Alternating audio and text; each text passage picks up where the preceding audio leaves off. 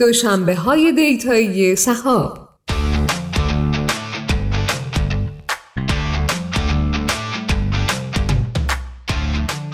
سلام.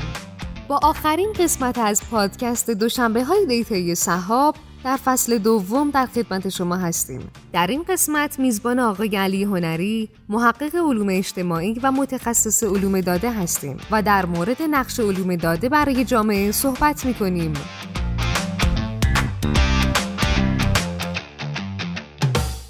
علی جان سلام. امیدوارم حالتون خوب باشه. سلام. خوشبختم. خیلی خوش اومدین. خیلی ممنون که قبول کردین. دعوت ما رو علی رغم همه کارهایی که می‌دونم دارین. و با توجه به اختلاف ساعتی هم که از دیشب به وجود اومد ما رو غافلگیر کرد. برنامه‌تون رو تطبیق دادین. واقعا ازت متشکرم.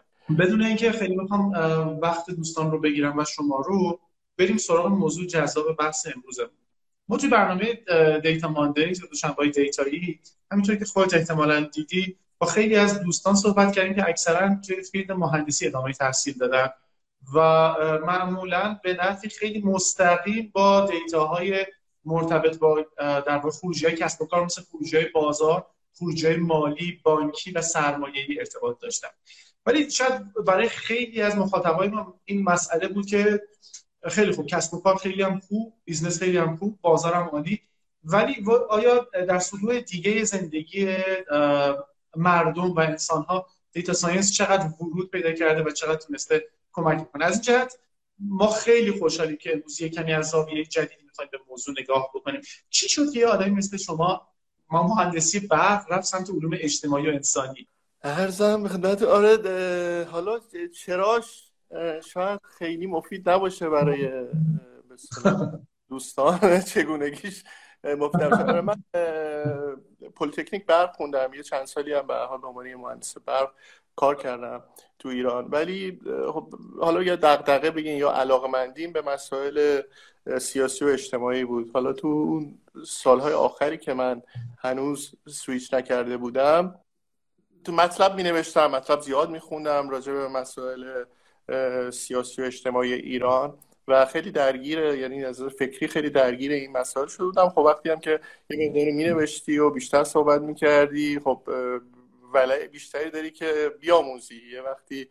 و اینطور بود که من تصمیم گرفتم که یک تغییر رشته بدم یه نوعی وارد به اصطلاح مسائلی که بهش علاقه مندم بشم ولی چگونگیش این بود که من جایی که اپلای کردم مثلا جای... یه... یه سال من یه چند جا apply کردم که جوابم نگرفتم خیلی هم تلاش نکردم. سال دوم خیلی اتفاقی هلند apply کردم. اونجا اون دانشکده یا اون گروه یک research line ی داشتش که این research line اون به اصطلاح head ش یک ریاضیدان بودش و البته پس پی دومش رو تو جامعه شناسی گرفته بود. اونجا behavioral simulation کار می‌کردن. Norms and network modeling می‌کردن. به اصطلاح از فرمولای ریاضی استفاده می‌کردن و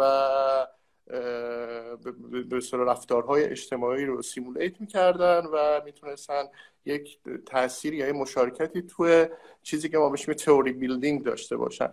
و به اصطلاح شاخه analytical sociology و اون تاریخ مثلا سال 2009 یا ده دوازده سال پیش توی اینجور دانشکده دانشکده مثلا علوم اجتماعی جامعه شناسی و اینا خیلی باب نبود. یا حداقل توی بچلر خیلی درگیر عدد و رقم نمی شدن خیلی اون به اصطلاح متدهای یا روش های پژوهشی حالا کوالیتیتیو و روش های پژوهشی که خیلی با ریاضیات پیشرفته و با متدهای آماری پیشرفته درگیره خیلی آموزش داده نمی‌شد به دانشجو مثلا دانشجو که میومد در سطح master اصلا یه جور هراس داشت از عدد رقم برای همین اینم شد یه مزیت واسه من دیگه یه نفر خب یک background ریاضی داره یه آمار رو می‌دونه حالا یه مهندس یه title اینجوری هم داره و خب من پذیرش گرفتم و اون دو سالی هم که من research master میخوندم تو دانشگاه خرونینگن تو اون research group ی هم که بودیم همشون اتفاقا باز هلندی هم نبودن آلمانی بودن بیشتر. خود head ش آلمانی بود بیشتر دانشجوهای PhD اینا تو اون research group آلمانی بودن برای که اونا ریاضی های قوی تری داشتن گویا و با اونا تونستم یه مقداری این گذار رو از مهندسی به جامعه شناسی رو راحت تر طی کنم و یه مقداری هم خب مزیت داشتم و این مزیت خودش کمک میکردش که بتونم پیشرفت کنم. توی صحبتت از یه واژه یه عبارتی اسم بردی گفتی که مسائل اجتماعی وقتی راجع به مسائل اجتماعی صحبت می‌کنیم دقیقا از چیا صحبت نمی کنیم از چیا صحبت می‌کنیم؟ آره از چیا صحبت نمی کنیم یا چیا می کنیم دو تا مسئله که فرد رو در ارتباط با افراد دیگه می بینیم یعنی ما حداقل حداقلش اینا که دیگه فرد رو یک عنصر به اصطلاح تنها نمی‌بینیم. حالا مثلا وارد سایکولوژی بشیم یا وقتی که در ارتباط با مسائل مالی و بیزینس و اینا میشیم یه مقدار متفاوت میشه. ولی تو مسائل اجتماعی ما فرد رو در و مسائل اجتماعی مسئله آش رو در ارتباط با جامعه در ارتباط با افراد دیگه می‌بینیم. حالا این می‌تونه توی یک سازمان باشه با اینکه ما مثلا organizational science داریم ولی خود جامعه شناسی وقتی فرد در کنار یک گروه اجتماعی قرار می‌گیره باز یه اینو مسائلی رو می‌بینه تو اون و میاد به اصطلاح باز دانش افزایی می‌کنه که اون مسائل اون فرد رو توی اون محیط کار به اصطلاح بهش نوری بتابونه بتونه راه حلی ارائه بده برای بهبوده حالا اون مجموعه. ولی مسائل اجتماعی خیلی خیلی گسترده است. حالا تو field ی که من بودم از ابتدا به اصطلاح collective action بودش به کنش های جمعی و تقریبا بعد مثلا اومدم یه بخش دیگه ای رو توی بخش مهاجرت یا مسئله که بین به بین دو گروه مثل حالا کانفلیکت مثل مثلا مهاجرها و نیتیف ها اینا مسائلی که خیلی دقدقه های روز حالا این جامعه هم هستش به انواع مختلف و توی اونا شما می‌تونید خیلی خیلی مسائل هستش. حالا بعضی مسائل هست که مسائل بزرگی بهش میگن حالا میشه بگه قامز یه جامعه مثلا پیر شدگی مسائل پیرا خب به حال این مسئله به شکلهای مختلف یا از روی ابعاد مختلف بهش پرداخته میشه یا مسئله تنهایی. اینا تنهایی. باز می‌بینیم در ارتباط با جامعه است. مسئله همین مشارکت اجتماعی. اینا مسائلیه که به حال از اون نظر قامز شما هر جور نگاه کنی هم جنبه های مثبت داره هم جنبه های منفی داره. بخوای حلش کنی مسئله خیلی خیلی پیچیده و چند جانبه میشه توی جامعه بزرگ. مثلا بعد از دوران شروع در پاندمی کرونا آیا مسئله بوده که یک مثال خوب باشه از تحلیل داده محور و مسائل اجتماعی؟ مثالی داری که نزدیک به ما. اولا که خیلی خوب من باز بخوام ادامه بدم. مثلا ده سال پیش واقعا اونقدر همین data science خیلی تو علوم اجتماعی کاربرد نداشت. empirical به research. یا ریسرچ های تجربی به حال با داده سر و کله می‌زد. ولی این داده ها داده هایی بودش که محدود بودش. هم از نظر زمانی یعنی شما یه داده رو یه مقطع می‌تونستی این داده رو جمع کنی. هم از نظر تعدادی. و خب حالا به دلیل همون حتی کمبودش رو به دلیل اینکه شما داده ها کامل نبوده شما مجبور یک سری تکنیک هایی رو توسعه بدی که بتونی بهترین تحلیل رو بهترین دیدگاه رو از تو اون داده بکشی بیرون بتونی ترجمه کنی اون داده رو و مسئله رو حل کنی. بعد با اومدن شبکه های اجتماعی دقیقا همونجا بود که اون analytical sociology اون بخشیش که روی simulation کار میکن مهم بود. برای اینکه شما داده نداشتی مثلا چندین میلیون رو شما مجبور بودی بیای بر اساس تئوری ها یه فرمول درست کنی بگی رفتار یک آدم بر این این این variable ها موثرن در رفتار یک آدم برای مثلا همون مشارکت در یک کنش جمعی.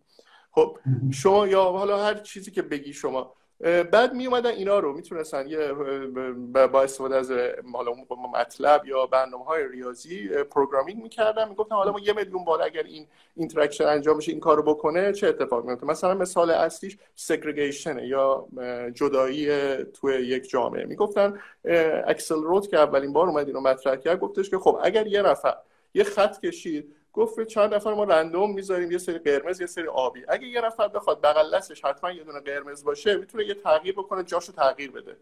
بعد فقط شما می‌خوای توی اون خط می‌خوای که به اصطلاح ماینوریتی نباشی اقلیت نباشی. خب 50 درصد یعنی باید تو یه ترجیح 50 درصدی داری. ولی همینجور تغییر movement آدم این بر بره اون بر یهو یک تغییر کاملا 100 درصدی ایجاد می‌کنه. یا اومدن اینو حالا بزرگتر کردن. اینا دیگه مطالعات ریاضی می‌شد. اومدن اینو به صورت یک mesh کردن. گفتن که همه آدما رو random. 50 درصد سبز 50 درصد مثلا قرمز گذاشتن اونجا. بعد گفتن هر کی می‌خواد که از چهار نفری که دورش هستن دو نفرش عین خودش باشن. مثل یه جامعه من بله. ترجیح دارم که آدمایی یکم شبیه من باشن. یا تو جامعه مثلا اینجا می‌خوام که مهاجر باشن. بعد یهو یه سگریگیشن مثلا 80 درصدی اتفاق میفته با اینکه تو فقط 50 درصد یا تو بعدا شغلش 20 درصد.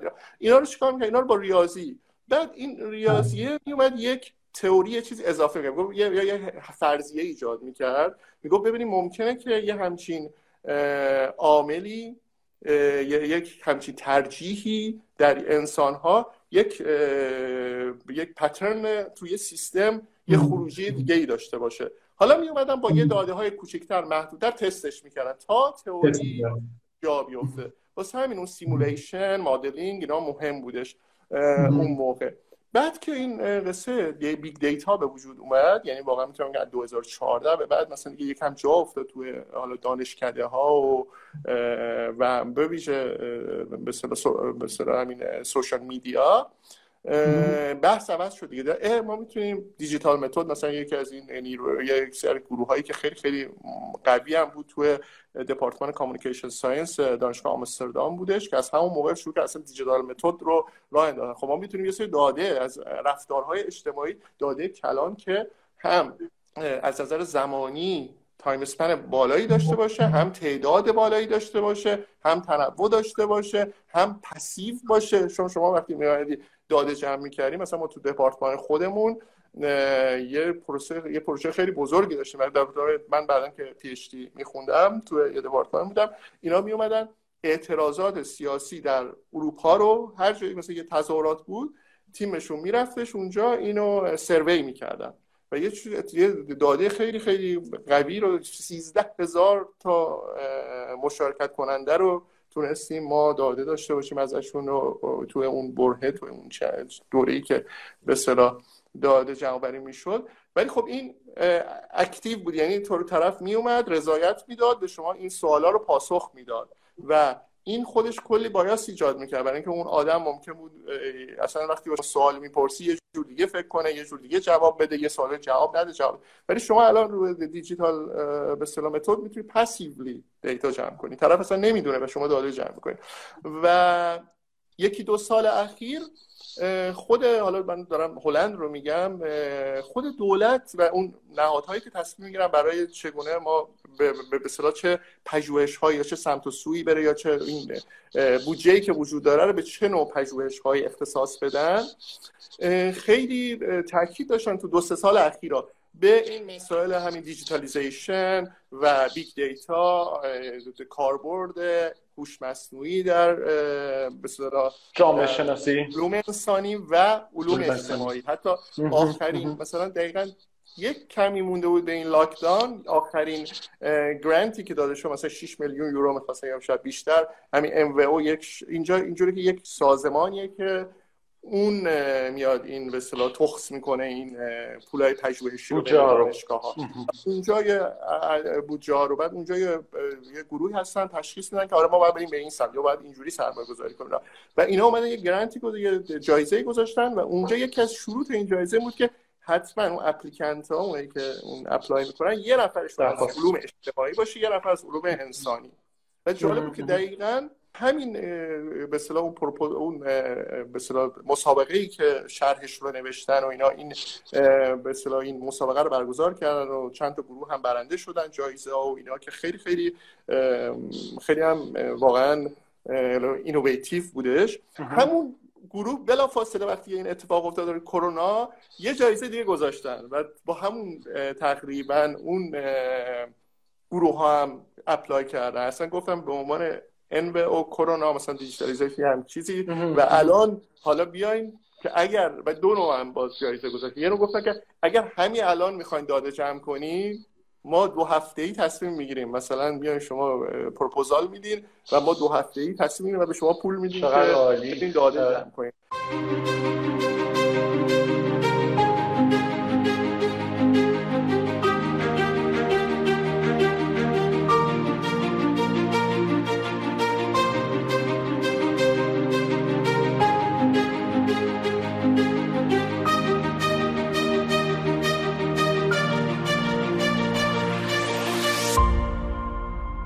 یه سوال الان آیا همین مدل سیاست گذاری که فاند تخصیص میدن جهت های مهم اولویت می‌ذارن و از بالا یه جورایی تسهیل می‌کنن این کارو؟ آیا باعث شده که بچههایی که علوم انسانی و علوم اجتماعی می‌خونن این براشون به یک باید تبدیل بشه که حتما دانش آمار یا علوم دادهشون رو تقویت بکنن؟ این تبدیل به یه حداقل شده بین این بچه ها یا هنوز یه چیزیه که ادوانتج حساب میشه برای کسایی که بلدن؟ نه من اگر واقعا بخوام مثلا خودم رو به عنوان دانشجوی مثلا 10 11 سال پیش با دانشجوی الانم مقایسه کنم کاملا اینها نه تنها دانش بیشتری دارند حالا دلیلش هم میگم. یعنی می‌تونن تکنیک های بیشتری رو از آماری و همینطور ای آی و اینا استفاده بکنن و اینکه علاقمندتر هم هستن. و این علاقمندی برای بازار کار میاد.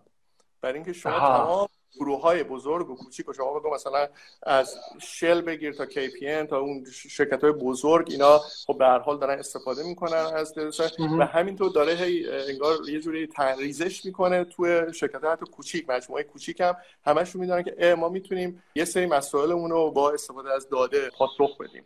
و این data driven فقط research نیست. data driven به اصطلاح پروژکتس مثلا تو تمام این جاهای مختلف هست. به همین دلیل کسی که فکر بازار کار رو داره به صلاح بیشتر طالب این قضیه هست یادگیری. و از اون برم چون باز این شیبه کار می‌کنه. یعنی فقط اون نیستش که خود اون از بالا داره تزریق میشه بلکه خود دانشکده ها هم خب می‌بینن برای که پول در میارن از دانشجوها دیگه. به هر حال بله.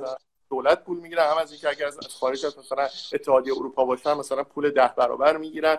بعد اینا خب می‌بینن علاقمندی زیاده میان مثلا program ایی که تعریف می‌کنن که خیلی محورش یا محور آموزشیش یا هدفش کاربرد data science باشه یا آموزش data science باشه توی مسائل علوم اجتماعی و رفتاری و علوم انسانی.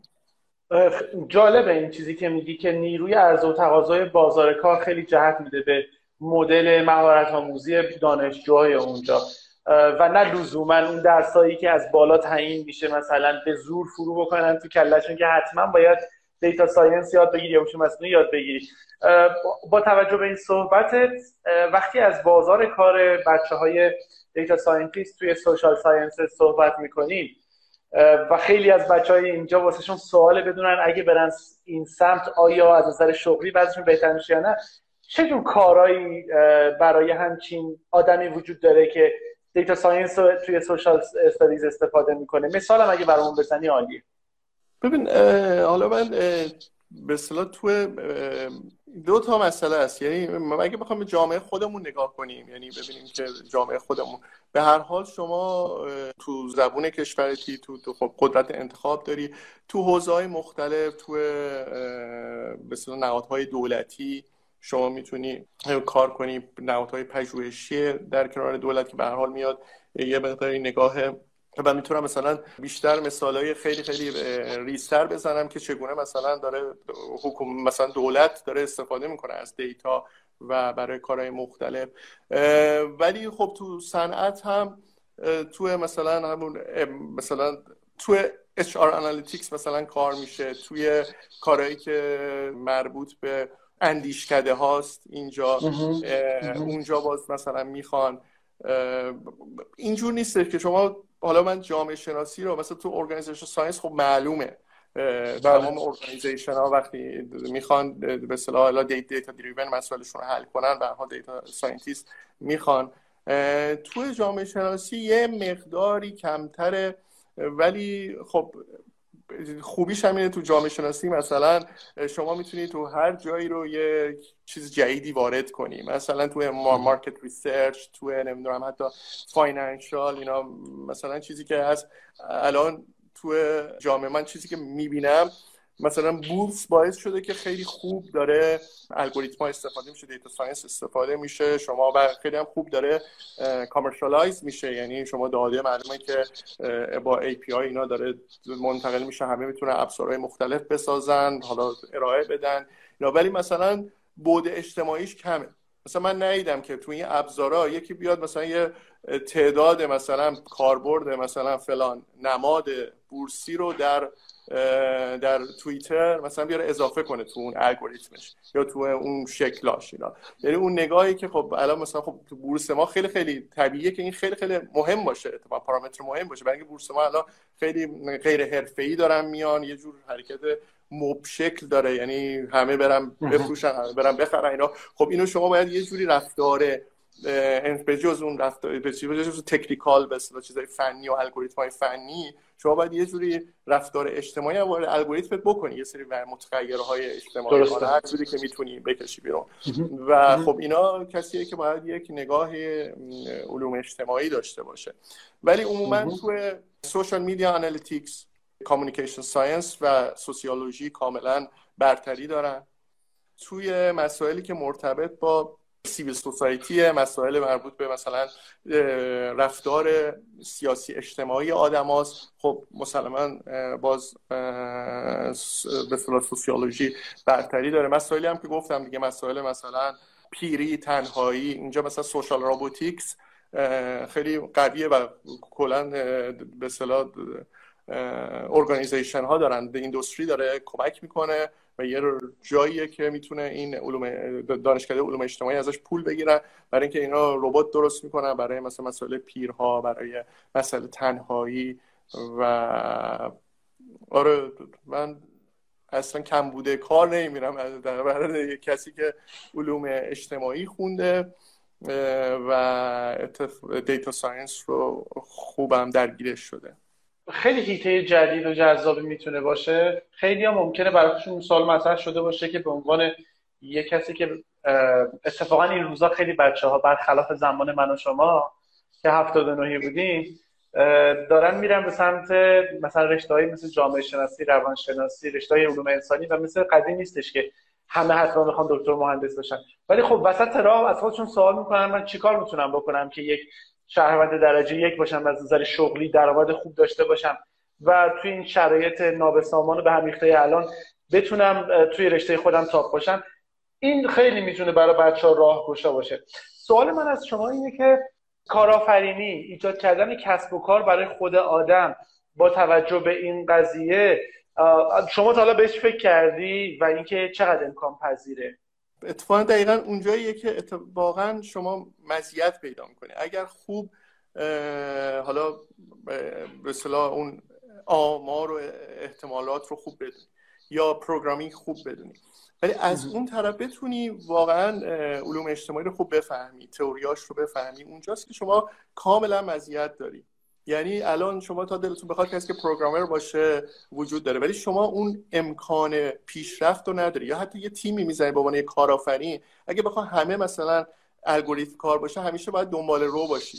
ولی که الگوریتم رو یه جای دیگه ای داره دیولپ می‌کنه و شما فقط خب خوب می‌تونی انتخاب کنی و استفاده کنی.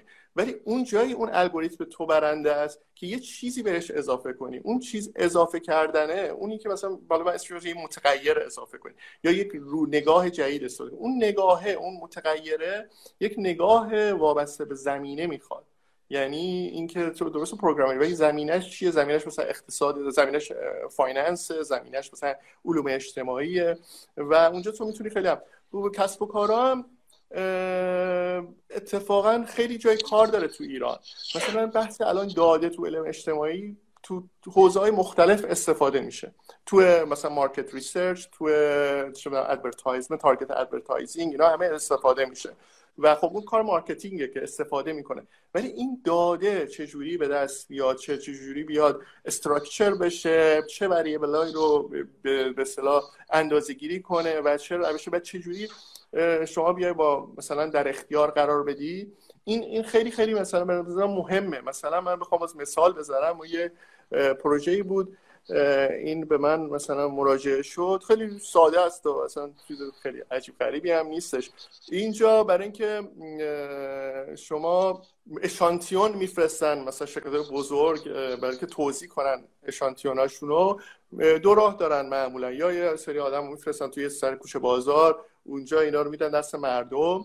یا میدن به این مجلات. مثلا مجله مد یه تیره میچسبونن. حالا مجله مد مثلا دونه یه یورو می‌گیره اینا رو میچسبونه اونجا و توضیح می‌کنه. این می‌بینید توضیحه که خیلی خیلی رندومه دیگه. یا مثلا شما تو کوچه بازار بدی اینا. ولی خب اینا اومده بودن یه راه حل جدیدی رو چیز به اصطلاح اومدن بهش فکر کرده بودن که ما بیایم یه کمپینی کرده بودن تو سوشال میدیا که آقا شما اگر می‌خواین یه دونه اشانتیون بگیریم بیاین تو این وبسایت و یه فرمی رو پر کنید حالا اون فرم چیه؟ شما سنتون چیه؟ نمی‌دونم جنسیتتون چیه؟ ما به چه آدرسی بفرستیم؟ که اون پست کد؟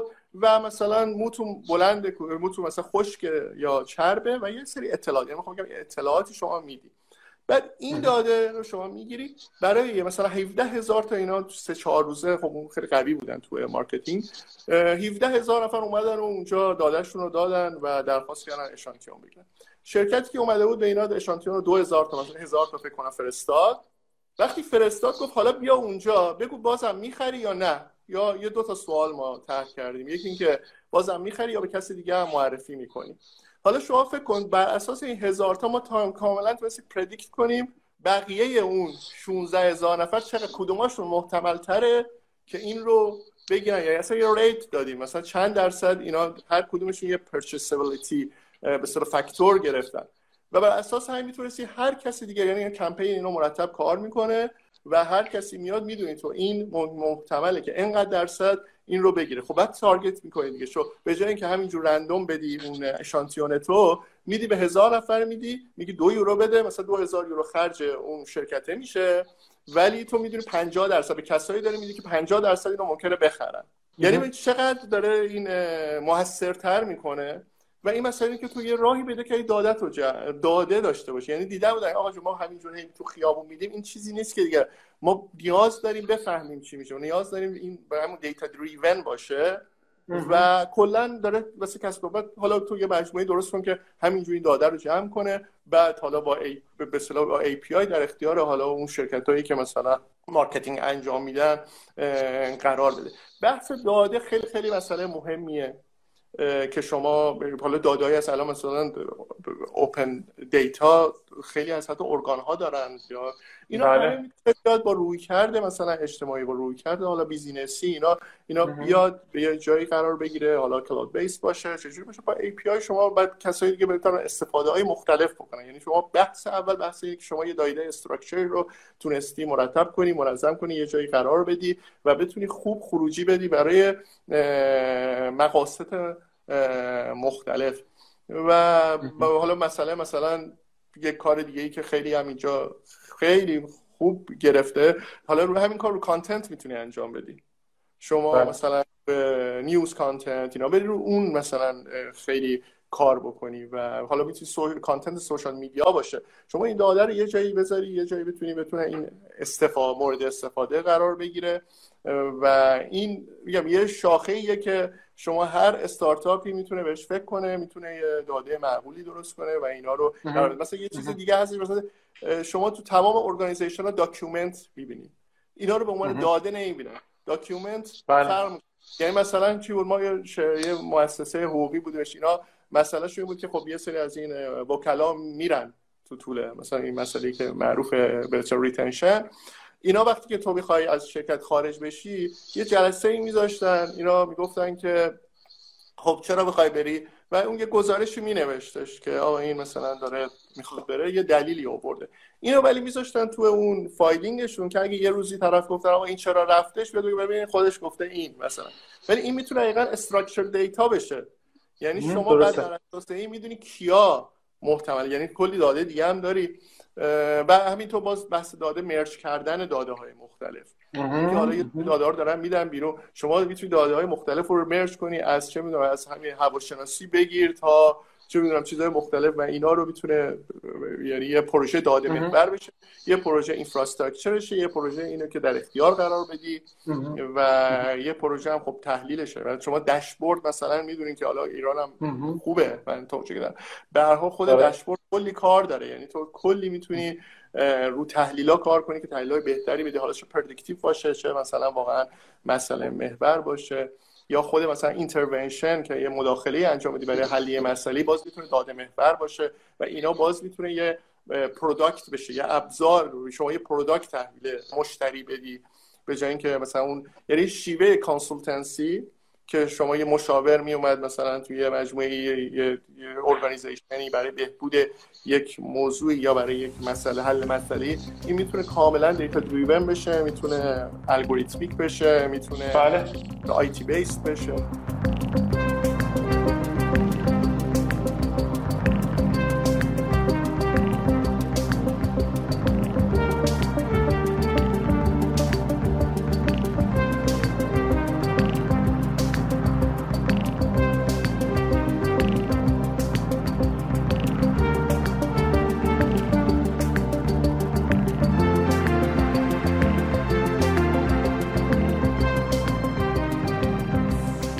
سوال کوتاه دارم از قبل از اینکه بریم سراغ سوالای بچه ها ما همیشه توی این مجموعه برنامه, برنامه هامون از سه تا مهارت لازم برای یه فعالیت data science ی موفق نام بردیم. یکی همونطوری که شما گفتی دانش آمار بود. یکی دیگه بحث برنامه نویسی آشنایی به برنامه های متناسب بود. یکی دیگه هم domain expertise یا تخصص حوزه.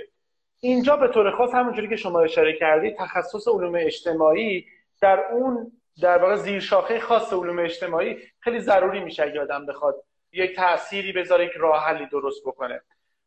حالا شما در پروژه خودتون این domain expertise رو خودتون هر دفعه میرین کنار این اتفاق ایجاد می‌کنین. مثلا اگه دارین تو HR people analytics کار می‌کنین باید فضای جذب منابع انسانی به عنوان یه domain بشناسید یا مهارت های انسان ها رو بشناسید یا هر چیز دیگه. یا میرین که توی تیمتون از آدمهایی با این تخصص استفاده می‌کنید این بستگی داره واقعا. واسه یه پروژه کوچیکتر شما می‌تونی خودت یعنی مسئله اون آموزش که شما می‌بینی اون مهارتی که شما به عنوان یک مثلا یک متخصص علوم اجتماعی داری اینه که خوب بتونی مسئله رو بفهمی. مسئله رو بدون بایاس بفهمی ابعاد مختلفش رو ببینی. بعد از اینکه مسئله رو تونستی خوب فرموله کنی حالا بیای به داده فکر کنی و بتونی یه داده ببینی چه داده چه چه به متغیرهایی ممکنه که در این مسئله موثر باشن. و اون متغیرها رو حالا باید بیا فکر چجوری میجر مثلا اینجا بگن اصطلاح میجر کنی. و اون وقت تازه فکر کنی دادهش رو چجوری بگیری حالا چه سروی باشه یعنی تا اون لحظه شما باید این مهارت رو به خوبی کسب کنی. حالا بخشیش مثلا تئوریاست وقتی رسیدی به اونجا که می‌تونی بخونی. این واسه یه پروژه کوچیک شدنیه. من مثلا تو حوزه های مختلف به قول من هر جا بار بخوره مثلا من انجام میدم. ولی برای یک پروژه ای که سنگینه خب ترجیح اینه که تو اون حوزه ای که خودت یعنی یکم تمرکز هم داشته باشه business ت این خیلی کمک می‌کنه که تو اون حوزه ای که مثلا من خودم چون مثلا بحث collective action و اینا کار کرده بودم بعد مثلا روی fundraising analytics مثلا من خیلی خیلی مزیت دارم. خب می‌دونم که آدما به دلایل مختلف مشارکت می‌کنن تو خیلی ها اینا و این به من کاملا یه قابلیتی میده که خیلی نیاز نیستش که یعنی حتی از خیلی دیگه همسط خودم جلوترم. خب تو این شرایط معمولا این بارهایی که میگی به آدم می‌خوره معمولا تو بازار امروز از سمت فقط بیشتر fund های دولتی grant های دانشگاهی و بحث های پژوهشی یا اینکه واقعا شرکت های خصوصی هم حالا توی حوزه های شبیه اون چیزهایی که برامون از market research از social media research از people analytics گفتی فراتر از اونم سفارش هایی میاد و ارزش کار شما رو در علوم انسانی درک می‌کنن. آره ببین یه بخشیش اینه که شما این کاری که داری توی academia می‌کنی اینو بتونی یه جنبه commercialize کنی. مثلا ما تو دپارتمان communication science کار می‌کنیم روی fake news و این قضايا به اصطلاح فهم این که این مسئله این که تو چه کار می‌کنه fake news و حالا مثلا ما یه, یه پروژه خودمون داشتیم روی bot detector خب این مسئله بیشتری که بفهمیم که این bot ها چی هستش. ولی بعدا ما دیدیم خب تو industry داره یه کاری میشه به عنوان مثلا news recommendation خب حالا این می‌تونه دیگه صنعت به قرار بگیره. یعنی تو به هر مثلا شرکت بزرگی سازمانی می‌خواد که اون مدیرش یه اطلاعات خیلی خیلی دقیقی داشته باشه. حالا اینجا اومدیم یه جور دیگه حالا دارن فکر می‌کنن. این خیلی جالبه که اینا شد آکادمی بعد میاد می‌خوام بگم چجوری apply میشه commercialize میشه. حالا یه مسئله باز اجتماعی اینه که همه تو حباب دارن قرار می‌گیرن.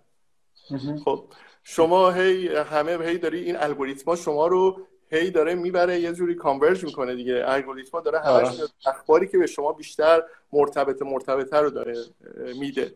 خب و شما رو توی حباب خبری قرار میده توی حباب ارتباط ارتباطات به هر اون شبکه‌ای می‌دونیم ما همیشه یه جوری تقویت می‌کنه آدمای شبیه به هم دور هم جمع بشن. حالا داریم الگوریتمایی رو کار می‌کنیم که متنوع خبر به تو برسونن در حالی که در حال تو هم راضی باشی به عنوان مشتری. خب این حالا اگه بیا توی بازار باز تو می‌تونی براش کاملا اینو یه بیزینس خلق کنیم مسلما اونایی که الان دارن روی این کار می‌کنن اگه تو بیا بگی ما اینجا به مسئله مسئله اجتماعی بوده. مسئله بود که تو برو که گرانت بگیری از دولت بگی آقا جون ببین داره همه مثلا داره سوشال میدیا داره یه جهل جنگ میشه. دلیلش هم می‌دونین که تریت اند آیدنتیتی برای اینکه آدما تو حباب های خودشون قرار گرفتن. این خودشون میگه مثلا من مردمم یا این میگه من مثلا فلانم. و این اینو خب این مسئله ایه که به اصطلاح سیاست گذار باهاش در درگیره. و میاد به تو گرانت میده. میگه آقا بیا اینو فکر کن چیکارش کنیم؟ بعد که تو راه حلش رو پیدا می‌کنی من می‌تونم یه جوری اینا رو متنوعتر یه جوری با ناجینگ تئوری اینا اینا رو یه جوری کنم که از همدیگه با خبر بشن از اطلاعات چون نمی‌تونی یه فقط یه سری روزنامه رو بخونی. بعد میای اینو حالا میاری تو جایی که داره اخبار مثلا خبر نه به اصطلاح داره تحلیل حالا یه جوری مثلا خورده خورده خبرها رو به مثلا مدیران شرکت چه می‌دونم فلان میرسونن یا اونایی که دارن نیوز نیوز ریکامندیشن ها یه به اصطلاح ریکامندرا آره. به خیلی جاها یه همچین به اصطلاح تعاملی وجود داره. یعنی شما این ور هی تئوری رو به اصطلاح قوی می... این ور تست می‌کنی این ور به اصطلاح اون کاربرد data science رو می‌بینی و اون ور میای یه جوری commercialize می‌کنی به اصطلاح یه جوری یه سوال خیلی نزدیک به ماها انتخابات آمریکا. الان بچههایی که توی فضاهای علوم داده و علوم اجتماعی و انسانی کار می‌کنن راجع به انتخابات صحبت خاصی می‌کنن کارهای خاصی می‌کنن پیش خاصی می‌کنن. آره این اینم اون جاییه که حالا من میگم تو واقعا بازار ایران رو تا من همینجور فکر کنم بازار ایران خیلی بازار قوی و گسترده نمیشه یعنی هر کسی بتونه واردش بشه. ولی اینجا چرا؟ خب مثلا خیلی شما می‌دونید مثلا از همون کمبریج آکادمیا بگیر مثلا چه چه بیزینسی کرده چه قصه ای بوده و اینجا خیلی روش کار میشه. به هر حال تو این مسائل بگیم مسائل قامز سیاسی سه چهار تا مسئله داره سوشال میدیا ببیشه و این سیاستیه که اون بحث اسلکتیویزمه که میگن که خب به هر حال هر جامعه می‌خواد که مشارکت سیاسی بیشتر بشه و این مسئله است. اگر شما مشارکت سیاسی کم باشه. و این اسلکتیویزم میگه که خب کسایی که مشارکت سیاسی آنلاین بکنن دیگه آفلاین نمی‌کنن و این قضایا این مسئله که واقعا مسئله که باید بهش فکر می‌کنن. و البته الان دیگه گذشته مثلا تمام پژوهش ما خودمون یه review ی داشتیم. خیلی systematic review بودش روی پژوهش هایی که روی این مسئله شده. و اغلب دیگه یافته های جدید میگه که نه هر اگر فعالیت های آنلاین تقویت می‌کنه فعالیت های آفلاین رو و خب اون به دموکراسی سلامت تری داریم.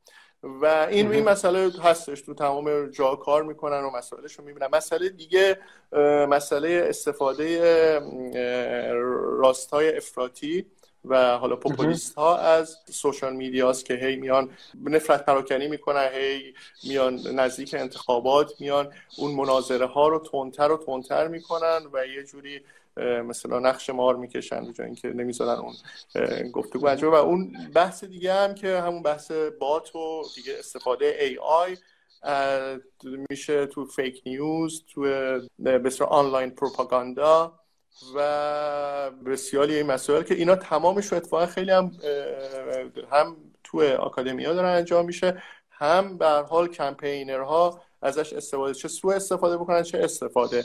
و همینطور تینک تنک ها و اینا و این چیزیه که کاملا به شکل های مختلف مثلا باز مثلا یه مثال دیگه بزنم که از ها وارد business شده اون case compass نمی‌دونم می‌دونی همین چیزی که شما میای انتخاب می‌کنی کاندیدا یه سه چند سوال ازت می‌کنه.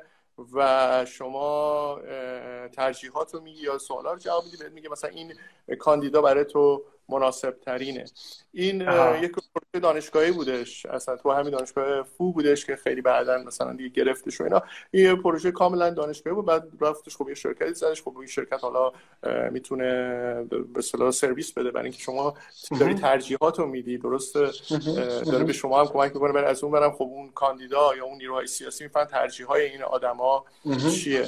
بحثای اخلاقی جالبی هم اینجا می‌تونه مطرح بشه. ولی چون سوالا خیلی زیاده. من نمی‌خوام وارد اتیکس بشم. می‌خوام یه برنامه جدا روی ethics data بذاریم. شما من یه کسی رو میشناختی حتی غیر فارسی آره. زبان لطفا به ما معرفی بکن حتما. من یه دونه از سوالا رو pin کردم. مجتبی خانیان پرسیده که منابع آزاد برای دسترسی آزاد به data های اجتماعی کشورها آیا وجود داره؟ این کوتاه میشه جواب بدی؟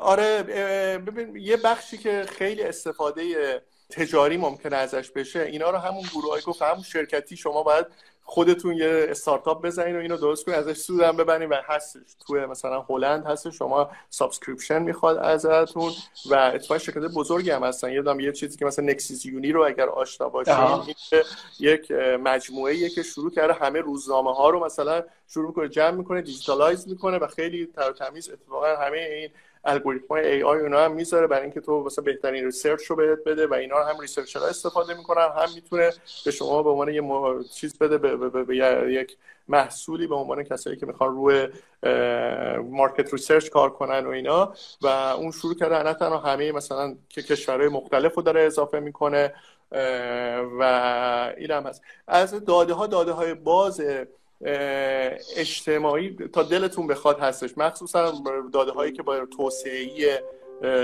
و همینطور تو هر زمینه شما می‌تونید داده های پژوهشی پیدا کنید ولی مهم اینه که شما این داده ها رو بتونید مرج کنید استراکچر کنید تمیزش کنید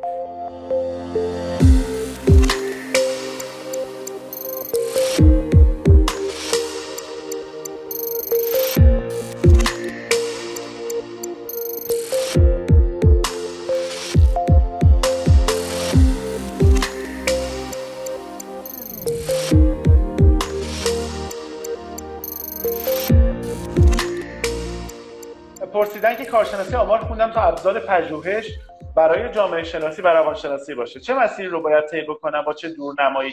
خیلی کوتاه اگه میشه سی ثانیه‌ای بگو. می‌خوام برم سوال خیلی خوبه کارشناسی آمار. اون رو به عنوان مزیتتون قرار بدین و هم روانشناسی. حالا سوشال سایکولوژی بهتره. روانشناسی کمتر الان توش آمار رفته. ولی سوشال سایکولوژی چرا کاملا استفاده میشه و می‌تونین وارد این چیز بشین با اون ولی اون دپارتمان ها اهمیت داره. بعضی دپارتمان ها مثل analytics قویه و اونها بیشتر طالبن. می‌تونید شما research پروژه research گروه ها رو ببینید ببینید کیا بیشتر data driven هاشون بیشتر و با اونها پرسیدن که سطح عملکرد هلند در حوزه data science در مقایسه با بقیه دنیا چطوری ارزیابی می‌کنی؟ من فکر می‌کنم که حالا تو اروپا یک حالا تو علوم اجتماعی من دارم میگم دیگه یک خیلی زودتر یه جور یه شتابی گرفته. اینو می‌تونم بگم. مثل اگر بخوام شتابش رو نگاه کنیم با بقیه کشورها هلند یهو یه شتاب شدیدی گرفته. ولی مثلا فرانسه خیلی پیش از این کار می‌کرد. روی automated content analysis اینا خیلی خیلی قوی کار به دلیل زبانی که خودشون بود فرانسوی مجبور بودن هی مثلا دیکشنری ها رو خودشون بسازن و او خیلی خیلی قوی هم و اون مثل ریاضیات و علوم کامپیوتر توی علوم انسانی و علوم اجتماعی اومده بودش توی فرانسه. تو آلمان هم به هر حال قویه. می‌دونیم به دلیل صنعتی بودنش همیشه data science ش قوی بوده. ولی توی بقیه کشورها که خیلی چیزی نیست هلند اینه که یه شتاب خیلی متفاوت تری رو داره نسبت به کشور اروپایی. بعضی از سوالات جوابش شما دادیم مثل اینکه رابطه علم داده و روانشناسی فکر کنم همین الان داشتی راجع به سوشال سایکولوژی می‌گفتی. اگه نکته خاصی هست خیلی کوتاه می‌خوای در جواب سوال ببینید رابطه علم داده دو تا مسئله است. یکی آمار و احتمال یکی همون شما فهم مسئله است از روی data یی که داری. خب اون می‌تونه سایکولوژی باشه مثل social psychology باشه. ولی سایکولوژی چون یک بخش consultancy و مشاوره و اینا داره یه مقداری خب به اون محدودتره اون جایی که داره data driven کار می‌کنه. ولی یه مسئله دیگه ما داریم تو علوم داده. اونم استفاده از این الگوریتم یعنی predictive analysis یا استفاده به استفاده از ابزارهای به اصطلاح آیتی بیسته که اینم خودش یه چیزیه که خیلی کم کم وارد میشه. مثلا الان مقاومت داره دانشکده. اگه تو بگی من یه دونه تو خود دانشکده بگی من یه داشبورد درست می‌کنم. ما بخوایم مثلا فلان چیز رو میگه نه ما نمی‌تونیم مثلا بخوایم پیپر بنویسیم نباید داشبورد داشته باشیم اینا. یا بیشتر حالا شما مثلا از یک مثلا الگوریتم machine learning مثلا regression base می‌خوای استفاده بکنی. خب بعد این اون کسی که داوری می‌کنه میگه نه من ترجیح میدم که regression model بکنم بعد extrapolate بکنم. به جای اینکه مثلا prediction می‌دونی؟ یعنی یه ذره می‌خوام بگم که آره. مقاومت وجود داره تو سایکولوژی بیشتر. پرسیدن که نحوه استخراج داده کمی از متخصصین به چه صورت باید باشه؟ مثلا در حوزه ریسک expert elicitation منظورش قدیر دو تا نکته هستش. یکی همون چیزی که گفتم passive data gathering که data gathering شما یه بحثی هستش که شما داری survey می‌کنی. خب الان شما حتی می‌تونی interview ت هم quantify بکنی. یعنی مثلا ما یه دانشجو PhD داشتیم یه کاری کرده بود یه focus group گذاشته بود. بعد این focus group ها رو نرفته و content ها رو بخونه. تعداد کلماتی که طرف صحبت می‌کرد رو آورده بود و با مثلا متغیرهای دیگه اینا اومده بود تحلیل کرده بود. یعنی می‌خوام بگم شما لازم نیست حالا بری مثلا interview کردی یا همین interview رو پیاده یا حالا پیاده کردنش بری مثلا محتوا مثلا تحلیل محتوا بکنی. بلکه ببینید چقدر فعل استفاده کرد چقدر کلمه استفاده کرد چقدر مثلا تو کلمه تو اون جمله اول کدوم اولین مسئله که اعلام کرده چی بوده؟ اینو بیاری بذاری تو داده. این میشه یه سر digitized مثلا method یه ذره هم دیجیتال هم مثلا اون method ای conventional ه. ولی شما passive هم می‌تونی داده جمع کنی. اینکه طرف مثلا عملکردش چی بوده؟ اینکه از لینکدینش داده جمع کنی. مثلا تو یک organization اینکه عبور رفت آمدش چه زمانهایی بوده؟ اینا همه چیزایی که می‌تونید شما از expert ها داده جمع کنیم. به اینجوری فکر کنین به داده. هم actively هم passively حالا یه کمی تخصصی پرسیدن که برای کاربرد پایتون برای تحلیل های secondary ثانویه در علوم اجتماعی نمونه پژوهش کتاب آموزشی معرفی بکنید. آره من واقعا خودم انقدر academy من یه چیزی ببینم من از R شروع کردم. این خیلی R ه. منم همینطور. کار کنن سعی کنین از SPSS پرهیز کنین. تو اون دانشگاه میان SPSS بهتون راه میدن. SPSS مثل مثلا اکسل دیگه یا چند تا آیکون اینا. R به شما یه جا programming یاد میده. بعد از اون خب R خیلی می‌تونه من من یه چند تا کتاب بعد از اینجا به شما معرفی می‌کنم. ممنون میشم. علوم اجتماعی می‌تونیم بذارین. ولی می‌خوام بگم که R رو جدی بگیرین. بعد پایتون هم که یاد گرفتیم بعد می‌تونید خودتون تقسیم بندی کنیم مثلا میگه من جایی که می‌خوام report بدم finding مثلا داشته باشه از R استفاده می‌کنم visualize می‌کنم. جایی که بخوام داده رو چه می‌دونم خیلی management داده انجام بدم از پایتون استفاده می‌کنم. و اینم شاید کمک کنه که بدونی. ولی حتما R رو Python جد میگه؟ یا اگر R رو حداقل یک زبان برنامه نویسی رو نه اینکه شما تحلیل رو فقط از طریق SPSS انجام بدی. یه جایی که بیان کد بنویسین برای اون تحلیل. حتی ساده. من یه سوالی خودم دارم که برام خیلی مهمه در طی همین برنامه ها آیا ممکنه ما افراط بکنیم در data-driven کردن تصمیماتمون و یک سری تصمیمات غیر data یی رو ازش غافل بشیم و زیادی به data تکیه بکنیم آره آره. این این خیلی دغدغه جدیه. مخصوصا وقتی میاد تو تو صنعت یه مقدار خودش خب تو پژوهش تو پژوهش به دلیل اون سنتی که وجود داره شما همیشه هر جا می‌خوای یه paper چاپ کنی پنج نفر مثلا می‌خوان review کنن یا سه نفر review کنن یا دو تاشون از اون قدیمه. این رو یه جور مانع میشن. ولی تو صنعت ببینید دست آخر طرف از شما یه دکمه می‌خواد. یعنی اینکه شما مثلا گذاشتی تو الگوریتم همه داده ها رو یه خروجی گرفتی مثلا کلاستر کردی گفتی این گروه این این گروه مثلا مستعدترن برای اینکه از این مجموعه شما خارج بشن. خب یا الان محتمل باید روی خب طرف میگه که خب من چیکار کنم؟ یه دکمه بگو اونو بزنم. خب اینجاست که شما باید فهم داشته باشی نسبت به مسئله. اینجاست که اینجور نیست که فقط داده به تو کمک کنه. یعنی داده یه چیزی هست که داده خودش رو نشون میده.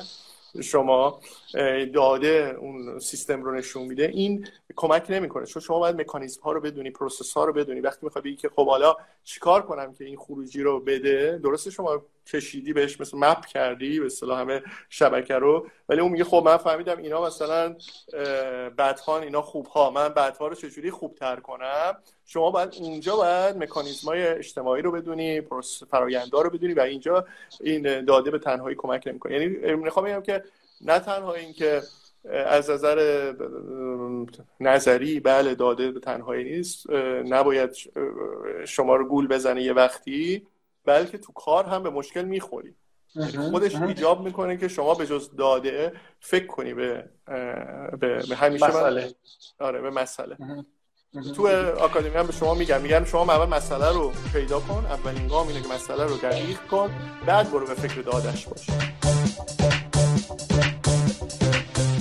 شما شنونده قسمت نهم از پادکست دوشنبه های دیتای صحاب بودید در این فصل به نقش علم داده در صنایع مختلف از حوزه سلامت تا خورده فروشی پرداختیم و گفتیم که در ایران چگونه میشه وارد این حوزه شد امیدواریم از این پادکست ها استفاده لازم رو برده باشید. همونطور که قبلا گفتیم خوشحال میشیم نظراتتون رو برای ما ارسال کنید. ما رو در شبکه های اجتماعی از جمله اینستاگرام و تلگرام به آدرس صحاب دیتا ماندیز دنبال کنید. شاد و سلامت باشید.